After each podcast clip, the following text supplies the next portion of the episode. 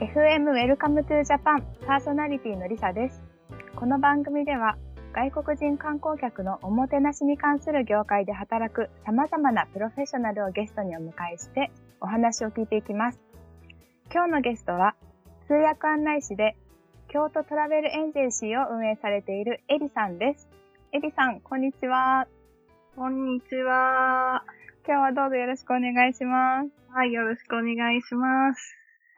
あのですね、はい。エリさんは私が通訳ガイドを目指していた勉強時代のまあ憧れの先輩といいますか、はい。いう風に活躍されたいな、あ活躍したいなってあのずっと思っていたので、今日インタビューさせていただけることになって本当に嬉しいです。ありがとうございます。なんですね。知らなかったです。ありがとうございます。私、あの、多分なんですけど、はい。エリさんとお会いしたことがあって、はあ、どこで、あの、東京の、あの、高田馬場にある専門学校、セルっていうか通訳ガイドの専門学校に、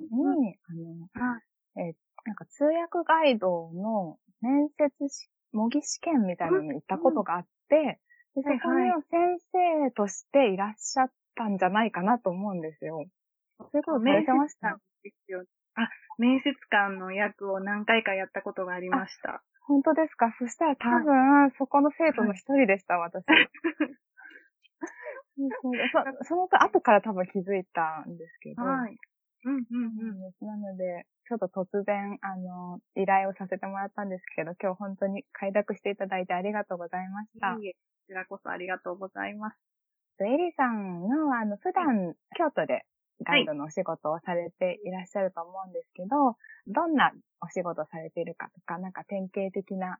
普段よく行くツアーとか、うんうんなんか体文化体験とか、あれば、あの、教えていただけますか？はい。えーっと、そうですね。今私は京都ベースで、基本的に FIT って言われる個人のお客様向けのツアーガイドをやっています。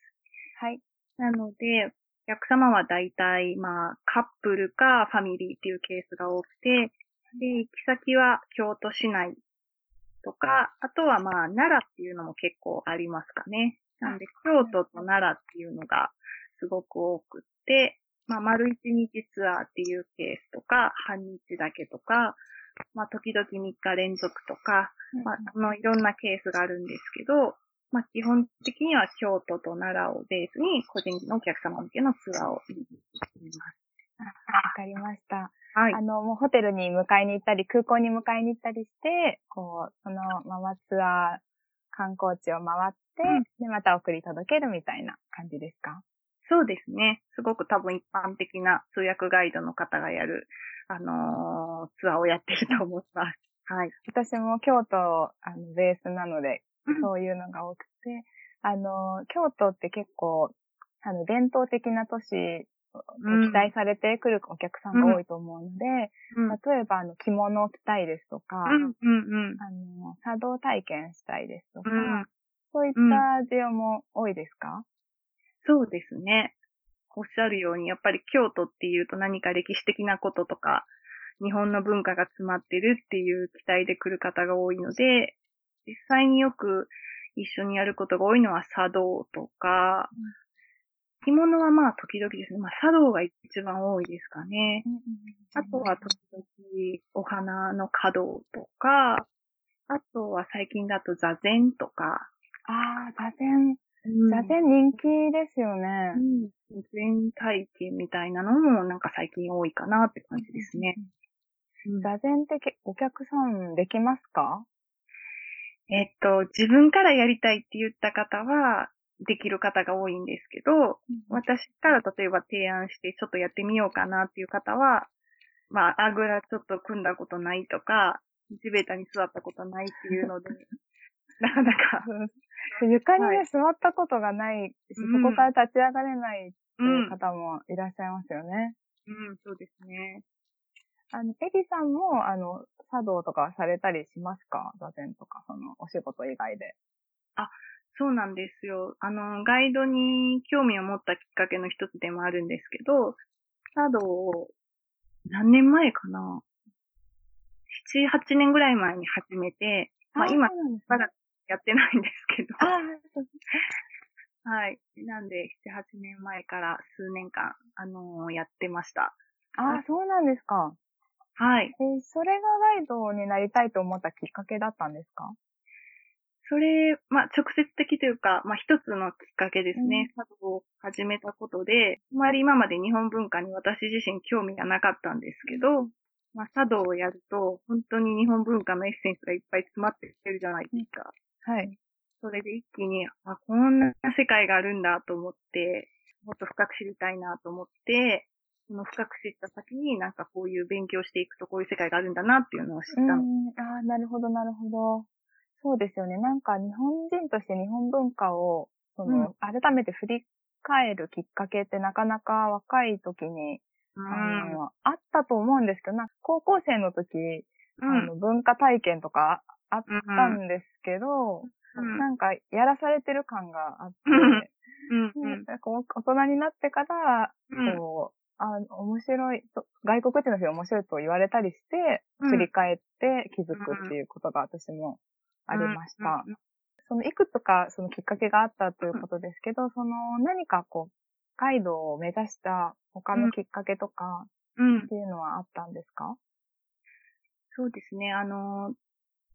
と、ガイドになったのは今からちょうど6年前、2014年なんですけど、はい。その時まだ東京で、あの、働いていて、はい。で、もう東京で10年近く働いていたんですけど、なんか漠然と、いつかは地元のために働きたいなっていうふうにその頃強く思っていて。あ、京都が地元ですか？そうです、そうです。はい。はい、京都のために働くって言ったら何ができるのかなっていう中で、単純なんですけど、京都といえば観光なのかなと思って、うんうんうん、少し興味を持ち始めたのと、あとさっき言った、まあ、茶道を始めたりして、日本文化に自分自身が興味が出てきたことと、あと実は私の母が通訳ガイドをやっていて、あ、そうですよね。ホームページでお母様の、あの、紹介があったので、そのお母様のことも聞きたいなと思ってました。はい。なので、母親が、そうですね、ちょうどあの、やり始めたのをちょっと間近で見ていて、あ、うん、こんな仕事があるんだっていうのをなんかリアルに見れて、少し興味が出てきたりとか。なるほど、なるほど。その時、お母様は京都でガイドされてたんですか？あ、そうです、そうです。母は、あの、実家にいるので、はい、京都でやってました。あの、東京でお仕事をその、何年もされてたのは何かこう観光に関わることとか、あの、外国の方に関わるというお仕事だったんですか？いや、もう全然違っていて、あの、IT の会社とか、と人材ビジネスの会社とかで営業とかコンサルをしていて、ああ、お客様は日本企業が多かったので、もう全然旅行も外国人も関係ない世界にいました。ああ、そうだったんですね。はい、か、じゃあ、その、えっと、お仕事、最初、こう、社会人になられた時の興味としては、特にその、えっと、すぐに観光とか京都で働きたいというわけではなくて、うん、えっと、別のお仕事に興味があって、だけど、うん、まあ、なんとなく、いつかは京都に何か還元したいなって思って過ごしていたってことですね。そうですね。多分、社会人になりたての時は、逆に外国に興味があって、うんうんうんうん。外国に行ってみたいなとか、まあ、漠然と英語を使って仕事してみたいな、みたいな感じだったので、ので、まあ、外資系の会社を選んで、ああ、なるほど、なるほど。で、東京に行ったらなんか面白そうと思って、うんうん、で、働き始めてたんですけど、でもまあ、そうですね、十何年東京でずっと経験を積んでいるうちに、だんだん仕事感が変わってきて、で、さっきお伝えしたように、うんうんうん。同じ働くんやったらずっと東京にいるっていうよりは、いつかは地元に帰って働きたいなって思うようにしたって感じですね。その、人材の会社で働いていらしたということですけど、はい、そのやっぱり人がこう、働くこと、仕事を探したりすることに、うん、関わることで、なんか自分のやりたいことを見直すみたいな、そういうこともありましたか、あ、もうすごい、おっしゃる通りで、あ、そうです。普段、いろんなこう転職をしたい方の話を聞いたりとか、うんうんまあいろんな経営者にお会いして、事業を立ち上げた経緯とかを聞いてたりすると、なんか自分自身に対しても、こう、なんですかね、私は何のために働くんかなとか、これから何していきたいかなとか、すごく考える機会が増えて、で、その中ではい、さっき言ったように、やっぱりじゃあ、最終的には地元のためやなっていうふうに気づいた感じです。うん、なるほど、なるほど。あの、京都にいらっしゃった時は、もう、あの、すごく、その時から京都はすごく好きってお思ってたんですか？そう、すごく好きっていう感情では、まあ地元なので、なんかここでやっぱりやりたいなっていう気持ちうん、と、うんうんあと、通訳ガイドとか観光っていう外国人に対する観光サービスって考えたときには、すごく日本文化のエッセンスが詰まってるこの街は、なんかコンテンツがいっぱいあるじゃないですか。うんうんうんうんかもう、ネタはいっぱいあるから、もう自分のアイデア次第でいろんなことできるんちゃうかなと思ってて、なるほど。なんかすごく、はい、ワクワクした気持ちで京都に戻ってきました。えっと、外資系の会社で働かれてたということは、あの、英語を使ったお仕事はされてたんですか？そうですね、多少してたんですけど、でもメールのやり取りがほとんどで、まあ、たまにテレカンで会議に出ることはあるんですけど、うんもう日常の8割9割は日本語っていう感じですね。そっか。じゃあ、ガイドになりたいって決めたときに、え英語をもう一度学び直したっていう感じですか、あもうまさに、英語はもう本当に自信がなかったので、こんな英語だけ話して何時間もやっていけるのかなっていうのが自信がなかったので、英語はもう一回勉強し直しました。あの、えっと、英語もそうですけど、ガイドになるって決めて、その、資格を取ったり、あの、えっと、エリさんの場合は東京から京都に多分うん。お引っ越しされたと思うんですけど、うんうん。何かこう、結構大きなターニングポイントだと思うんですけど、はい。何はい、それをこう後押しするものがあったんでしょうかそれとももう割と、あ、じゃあやってみようっていうような感じですぐ行動にできたんでしょうか？えっ、と、全然すぐ行動はできなかったですね。やっぱり、社会人でずっとサラリーマンで働いてきたので、うん。実際ガイドの資格を取って、なんか興味はあったものの、じゃあすぐ会社員を辞めて、ガイドを一本でやっていくかっていう、そこまでの踏ん切りはなかなかつかなくて、なので、どうしようかな、どうしようかなって思いながら、まあでもちょっと少しずつできることをやってみようかなっていう感じで東京で少しずつ週末、あのーやってみたりとかしていたんですけど、一番大きなきっかけは、えっと、主人がたまたま関西転勤になったので、ああ、なるほど。関西に行くことになったから、あじゃあこれは神様がうん。運命的ですね。いいんじゃないかなっていうふうに思、その時は思って、それで、まあ、踏ん切りがついて、あー会社を辞めて、こっちに戻ってきたっていう感じです。そうだったんですね。なるほど。それは本当神様が、もう、行けって言ってるなって思いますね。自分では決めきれなかったんで、そっかそっかじゃあしばらくは、えっと、資格は持っているものの、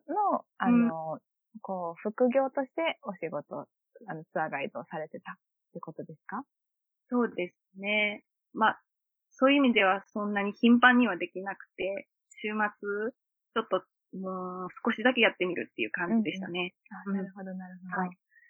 東京でまず、その、初めてガイドし始めた時に、うん。大変だったこととかってありますか？東京でし始めた時は、まあ、その、さっき言った本業モードではまだなかったので、うんと、例えばガイドやりますって言って売り込みに行ける感じでもなかったので、うんうんうんうんなんですかね。どっから手をつけていいか本当わからなかったっていう感じですね。うんうんそうですよね。最初、最初ってどっから手をつけていいかわからないですよね。うん。なので、京都に戻ってきて、いざこれでガイドをしっかりやっていこうって思ってから、なんか本格的にいろいろなりに動いたっていう感じです。京都に引っ越してこられた時に、もうあの、えっと、お母様のトラ京都トラベルエージェンシーは始まっていたんですか？あ、そうですね。京都トラベルエージェンシーは、私がガイドの資格を取る前からもう始まっていて、その京都トラベルエージェンシーを母親がやりたいっていうことを聞いて、まあ、私の方で何か助けれることがないかなと思って、まあ、ホームページを作ったりとか、うん、取引先を開拓したりとか、がそういうのを私の方で、まあ、片手間にやってたんですけど。ああ、なるほど、なるほど。そっか、すごい、なんか、親子でツアーガイドで、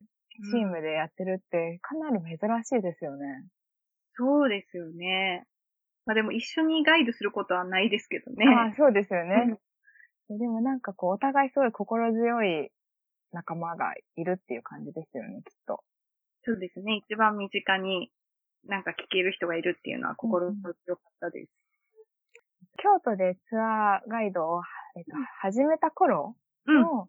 何かこういうことが大変だったとか、うん、逆にすごい、これがすごく楽しいと思ったとか、そういった経験はありますか、そうですね。大変だったのは、あのー、さっきもお伝えしたように、全然その旅行業とかに関わってなかったので、全然土地勘もないし、あとよく考えたら京都で働いたこともなかったので、ビジネスっていう点で京都に人脈が全然なかったので、うん、もう本当にまっさら、うん、からどうしようっていう感じでした。なので、最初は本当にガイド団体に登録をして、いろいろ先生に教えてもらったりとか、はい、あとは、ガイドのプロフィールを登録できるマッチングサイトがあると思うんですけど、はい、そういうのに自分で登録してみたりとか、まあ、そういうのでできそうなことをとりあえず手当たり次第やるっていう感じで、まあ、とにかく現場経験を積まなきゃっていうので焦ってた感じですかね。うんうんうん、なるほど。はい。京都でそれ始められたのって何年ぐらいですか？えっ、と、4年前ぐらいかな。あ、2016年ぐらいですか？はい。5年前かなはい、4、5年前。4、5年前。あ、もう、じゃあ結構インバウンド、かなり来てる時ですね。2015、6年だと。そうですね。もうオリンピックは決まっ、オリンピック決まった直後ぐらいですかね。うんうんうん、うん。インバウンドのみがなんか、急に来だした感じ。うんうんうん。それ、そういう意味ではなんかすごい、追い風が来てるみたいな、そういう気持ちはありましたか、うん、あ、すごいそれはありました。なので、なんか、多分いっぱい仕事っていうかチャンスはあるんだろうなっていう感じはしていて、でもそこにどうやってたどり着いていいか最初はとにかくわからなかったので、それで手当たり次第、とにかく、あの、動いたっていう感じでしたね。あの、そのお母様が、えっと、先に京都で始められていた分、うん、なんかその、もう人脈があって、うん、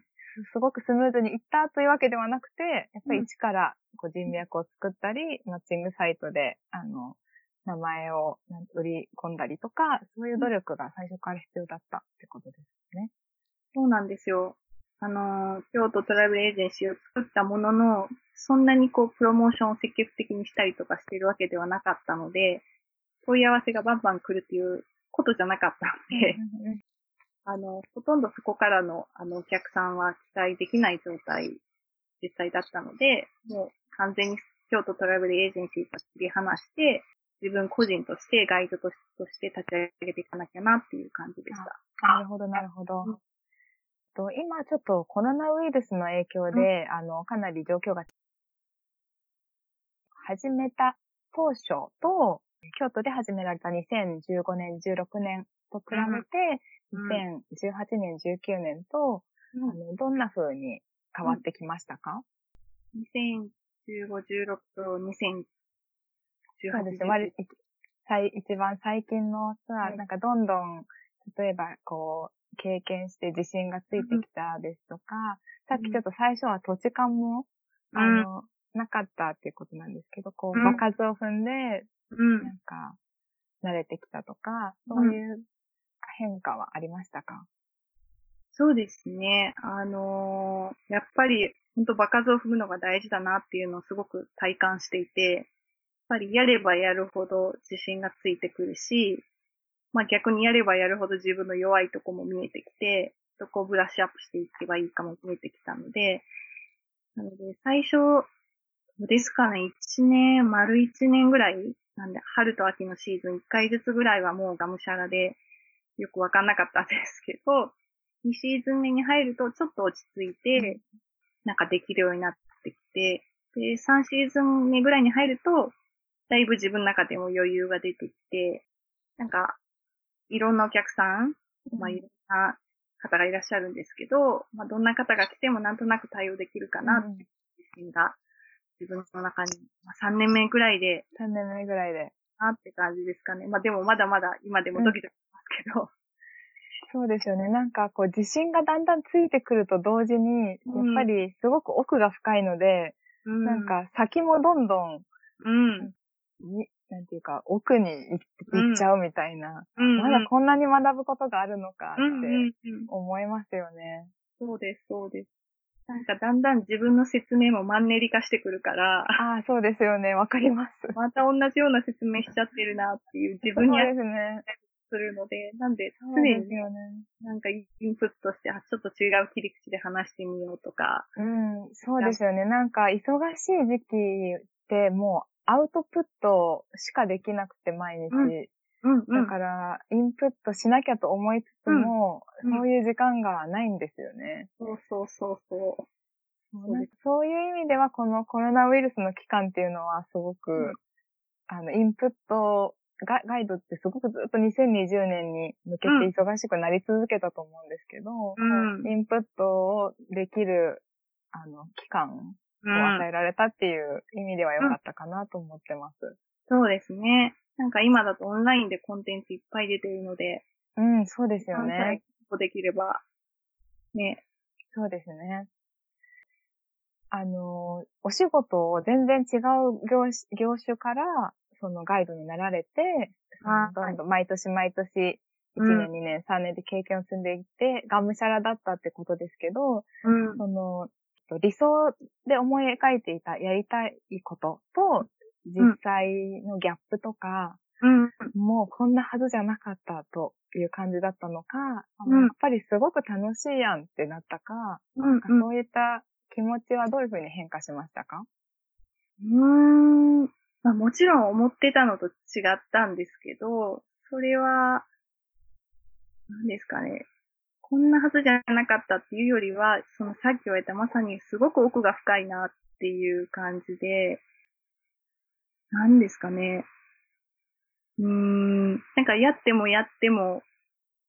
なんか毎回発見があるし、そういう意味での楽しさがあって、から現場に出ると、あ、やっぱりこの仕事好きだなってなんか毎回感じれる仕事だなと思います。なんで現場から離れてると逆にこうモチベーションが下がってきて、ああ、わかります、わかり現ます。場に出ると、あ、やっぱりもっとこうしてあげたいなとか、こういう風にやりたいなっていうので、また頑張ろうっていううん、うん、感じで。うん、うん、うん。ああ、わかります。うん。なんか現場から離れるどころか、うんなんか私の場合はなんかお客様に会う前が一番なんか緊張していて、うん。毎回うん。おお会いするまでの間、準備してる時とかに、うんああ、ちょっとしんどいな。どうこうなったらどうしよう、こうなったらどうしようと思って、でも、結局あ会って話が始まったり、ツアーが始まると、うん、もうそんなこと忘れてすごい楽しいっていう感じで、なんかそれの繰り返しうん。なんですよ。うん。うん。うん。なんかもう出会いの仕事ですもんね。うんうん、そうですね。はい。はい。いろんな出会いがあって、それで飽きないっていうのもあるかも。ちょっと泣いてますが、あ、大丈息子さん、大丈夫ですか？帰ってこられた。夫。はい。あの、えっと、ごご出産されたことについてもちょっとお話聞いてもいいですか、はい。大丈夫です。えっと、ツアーガイドの仕事ってすごい体力勝負だし、うん一日家を出たりとか、うんあの泊まりの仕事とかもあると思うんですけど、うんあの、子育てをしながら、あ、そのエリさん、去年息子さんをご出産されたんですけど、はい。こ子育てをしながら、今後どういうふうに仕事を続けていこうっていう不安とかってありますか、そうですね。そこが本当に、めちゃくちゃ正直な話。全く白紙で今。で、なかなか子育てをしながらガイドをするっていう、まあ、すぐそばにそういうちょっと身近なモデルの方もないので、イメージが自分の中で持ててないんですけど、あとまあコロナが来たので、うんうんうんうん、ガイドの仕事自体も今なくなって、そうですよね。うん。なので、本当にこれから、まあどうしていこうかなっていうのを、まあゆっくり考えていきたいなと思ってます。うん。わかりました。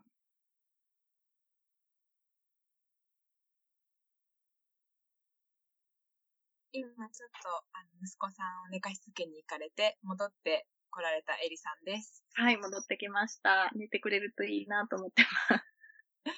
そう、あの、ね、子育てしながら、あの、難しい、どんな仕事もそうだと思うんですけど、特にツアーガイドは、ツアーガイドとしてエリさんを大勢の中から選んで、楽しみにして、はるばる海の向こうから来られている方が、いらっしゃると思うので、うん、あのあどんな仕事も穴を開けられないことが多いと思うんですけど、特に替えが効かないところがあったり、うん、その当日急に休めないっていうところがあると思うので、うん、そういう意味意味では私もちょっと、なんていうか子育てと相性が悪い仕事なのかなと思っちゃったりすることはあるんですよ。うんあとはやっぱりまだその歴史の浅い仕事なので、そういう、うん、あの、モデルケースがあんまりなかったりとか、システムが整っていなかったりですとか、うん、そういう意味でそうおっしゃられたように、なんかどうやっていけばいいのかなって思ってる人多いのかなと思います。うん、うん、うん、うん。そうですね。あの、エージェントの方から依頼された仕事とかであれば、例えばどうしても行けないとか、あの、それこそ産休じゃないですけど、出産に入りますって言ったら、まあ、その抜ける分を他の方にアサインを変えてくれるんですけど、あの、ガイドサイトとか、もしくは昔来たお客さんのご紹介とかで来るお客様に対しては、まあ、自分を指名して予約してくれてるので、なかなかこう、断りづらかったりする中で、私もそうですね。あの、お腹が大きくなってきてからどうしようかなと思ってたんですけど、まあ一つはやっぱり自分が信頼できるガイド仲間を頼ることかなと思って、なので、そういう意味でやっぱ横のつながり大事って言われるんですけど、が自分とすごくなんか、例えば価値観が近かったり、なんかお客様に接する態度とか、あの雰囲気とかが、なんか自分としてもこの人になら任したいなっていう仲間を、まあ、あの、お互いそう思える仲間をなるべく作って困った時助け合いじゃないですけど、まあ、そういうのがあるとなんとか乗り切れるのかなと思って、で、実際そうですね、去年の秋のシーズンとか、今年の春はもうなくなっちゃっ、と飛んじゃいましたけど、あの、困った時はそういう方に急遽お願いしたりとかして、あの、やりくりしてたなと思います。うん、そうですね。なんかこう、通訳ガイドは、一人でそのツアーを回ることが多いですから、孤独な仕事ではあると思うんですけど、やっぱりそういう困った時に助け合える、人のつながりを持つことで、こう、パワーアップできるっていうか、あのトラブルも乗り越えられると思うと、うん、あの、それはそれでこう団結するいいきっかけになりますよね。うん、お互い様ですしね。そうですね。うん。あとは、あの、私の知り合いのガイドの方で、うん、その方も小さな男の子を育てながらのガイドをされてるんですけど、うん、あの、ガイドもしつつも、あの、こう全国のガイドさんをあの自分でこうアサインして、うんうん、えっと、ツアーを紹介して、うん、企画したりするお仕事をされているっていうことで、うん、そういう働き方も、その、あ例えばお子さんが小さい間だけは、そういう働き方をするとか、うん、あのガイドさんやっぱり結構体力消耗する仕事なので、毎日365日はできないと思うんですけど、うん、そういう働き方だと、すごく効率よく、あの、えっと、体を休めながらも、うん。そう仕事ができるのかなと思います。うん、うん。そうですね。どうしてもガイドは現場に行ってなんぼなので、でね、ね、体を、例えば今みたいにオンラインで在宅からできる仕事ではないので、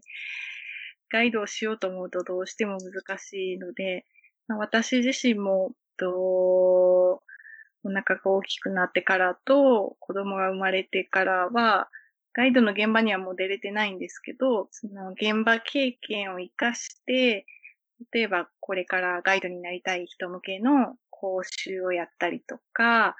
あと、それこそあのツアーの企画を支援したりとか、えー、そうですね。なんかそういうツアーをこれから外国人向けに立ち上げようとしている人たちとのミーティングに参加したりとか、なんかそういう形で、まあ家にいて、こうオンラインでもできるような部分で、こう関わっていくっていうのが、まあ現実的に今できることなのかなと思って、うん、はい。うんうん、そうですね。でもだいぶペースは落ちますけどね、ちょこちょこやる感じ。うん、そうですね。うん。あの、コロナウイルスのことで、今、バーチャルツアーとか、うんうん、オンラインツアーとかもだんだん流行ってきているので、うん、その、ツアーガイドっていう仕事はこうバーチャルではできないと思い込んでいたんですけど、うん、コロナウイルスのおかげといいますか、こういうやり方があるんだっていう気づかされた、なんか新しい可能性を知ったっていう体験だったんですけど、そそういう可能性もありますよね。そうですね。多分本当に新しいツアーの形になっていくので、多分求められるスキルもまたちょっとずつ変わってきそうですけど。ね、ちょっと今までのやり方は通用しないところはかなりあるとは思うんですけど。うんうんうん。まあ、でもそれも楽しめていけたら一番いいかなと思いますね。うん、本当にどうしても時間の制約がある中でやらなきゃいけないので、その中でできる範囲で何ができるかっていうとこですよね。そうですね。でも今なんかいろいろ上がったのか、いろいろあるなと思いました。その講師とか、うん、そのバーチャルツアーもだし、うん、あのツアーの企画をしたりとか、うん、ね、あのその現場に出なくてもできることを少しずつやっていって、なんかそれで働きながら子育てもできる仕事だっていうことを開拓できたら、うん。なんか今後この仕事されたい、子育てもしたいし、この仕事もされたいっていう方になんか勇気づけになったりするかもしれませんよね。うん、うん、うん。そうですね。知り合いの方は、小さいお子さんを育てながらの方は、ぱりフルデイのツアーは難しいけど、まあ、半日のツアーとか、もうちょっと短い2、3時間のツアーとかを、同じようなこう、ママ友のガイドでチームを組んで、それこそ困った時は助け合いっていう感じで、シフトを組んでやってるって言ってましたね。なので、まあ今まで。ママ友の、ママ友のツアーガイドめっちゃ 心強いですね。そうです。私もですね、あの、京都にはまだいない。あ、でも、リサさんが、あの、な、あの、ママ友ガイドになれましたけど。はい。めっちゃ心強いです。けど、あの、と、名古屋と飛騨高山に同い年ぐらいのガイドのママ友がいるので、そうなんだ。とは、はい、時々情報共有をしたりしてるんですけど、まあ本当現場レベルの近いところで同じような境遇の人がいたら、なんかリアルに助け合えるから、すごいいいですよね。本当ですね。本当、うん、よろしくお願いします。こちらこそ。えっと、それと、今ちょっとあの、えっと、エリさんを待ってる間に、あの、仕事旅行のサイトを見てたんですけど、はい、すごく面白そうだなと思って、うんうんうん、あの、なんか仕事旅行っていうから、なんか旅行関係の仕事っていう意味かと思ったんですけど、うん、じゃなくて仕事を探すための旅行っていうプロジェクトなんですね。うん、ですね。うん。ちょっとあの、その、どういうふうにエリさんが仕事旅行に関わってらっしゃるかお話、もう一度していただけますか、えっ、ー、と、仕事旅行はそのいろんなお仕事体験ができるサービスになっていて、本当にいろんなプログラムがあるんですけど、と、そのサービスを私自身が多分数年前に知って、で、知った時に、あ、ぜひ通訳ガイドの仕事を広めたいなと思って、こんなお仕事なんだよっていう。で、自分自身もやっやる前とやってみてでだいぶギャップを感じて、まあいい意味でも悪い意味でもいろいろあったので、まあリアルにこんな仕事でこんなやりがいがあるんだよっていうのを興味を持っている人に伝えたいと思ったので、その仕事旅行のサービスに連絡をして、あの、立候補をして、で、はい、京都ベースになるけど、あの、通訳ガイドっていう仕事の体験をやりたいですということで、あの、スタートをしましたね。で、今やってるプログラムは、確か3時間ちょっとぐらいのちょっと短いプログラムで、まあ、京都に来ていただくんですけど、あるどっか特定の場所を決めて、そこを実際に私がどういうふうにお客さんに案内しているかっていうのを、あの、参加者の人に体験してもらう。で、時間があれば参加者の人もちょっとガイディングを試し、練習して、練習というか体験してみるみたいな、サービスで、まあ、ちょっと通訳ガイドの仕事って実際どんな感じなのかなっていうのをこう体験してもらうサービスになってます。その、エリさんの、えっと、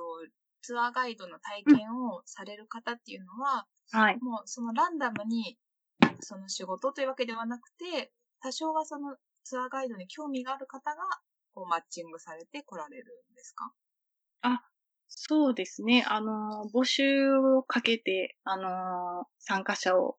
あの、募る形なので、なるほど。はい、何月何日にやりますっていうと、それがウェブサイトに掲載されて、で、興味のある方が、あの、申し込みをされてくるっていう感じです。お客様の傾向ってありますか？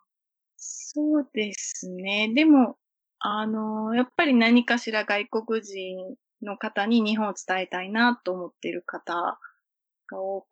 て、なんとなく女性の方がやっぱり多いかなっていう。年齢はどうですか？年齢は結構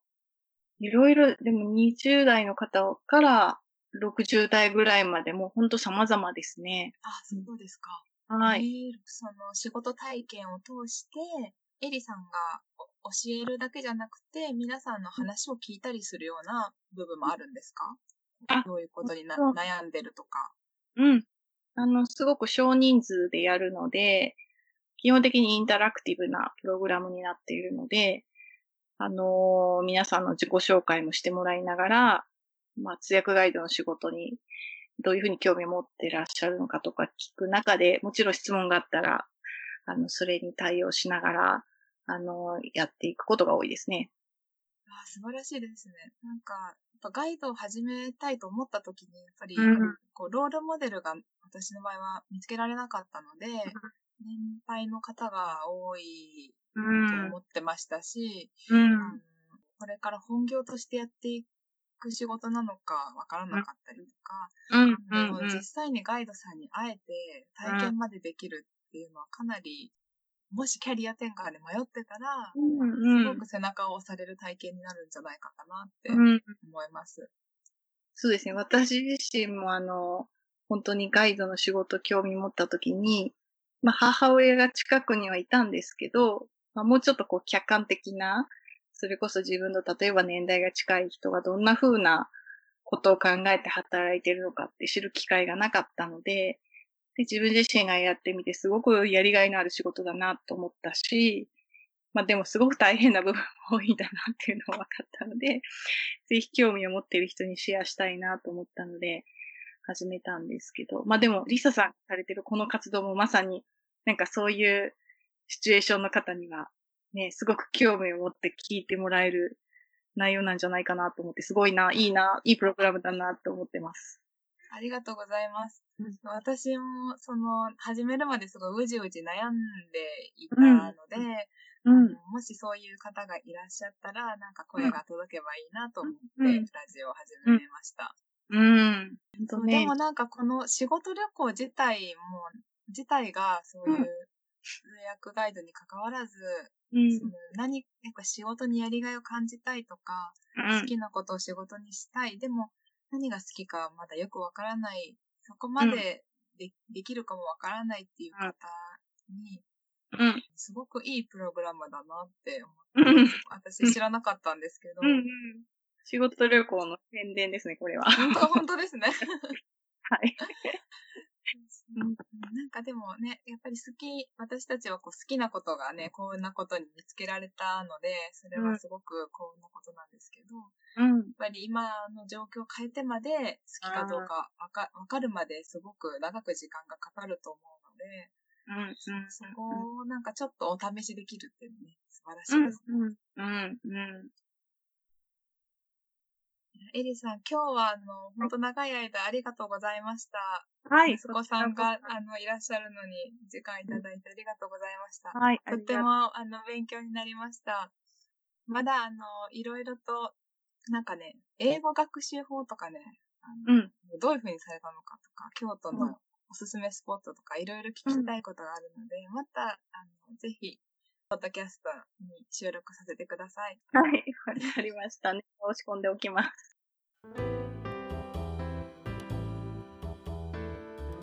最後まで FM Welcome to Japan をお聴きくださった皆さん、ありがとうございました。番組への感想や質問は番組ツイッターへお寄せください。アカウント名は FM Welcome to Japan またはアルファベット FM アンダーバー WTJ で検索できます。エリさんのウェブサイトや今日話題に上がった仕事旅行のウェブサイトなどはエピソードノートに貼っておくのでチェックしてみてください。ではエリさんありがとうございました。はい、ありがとうございました。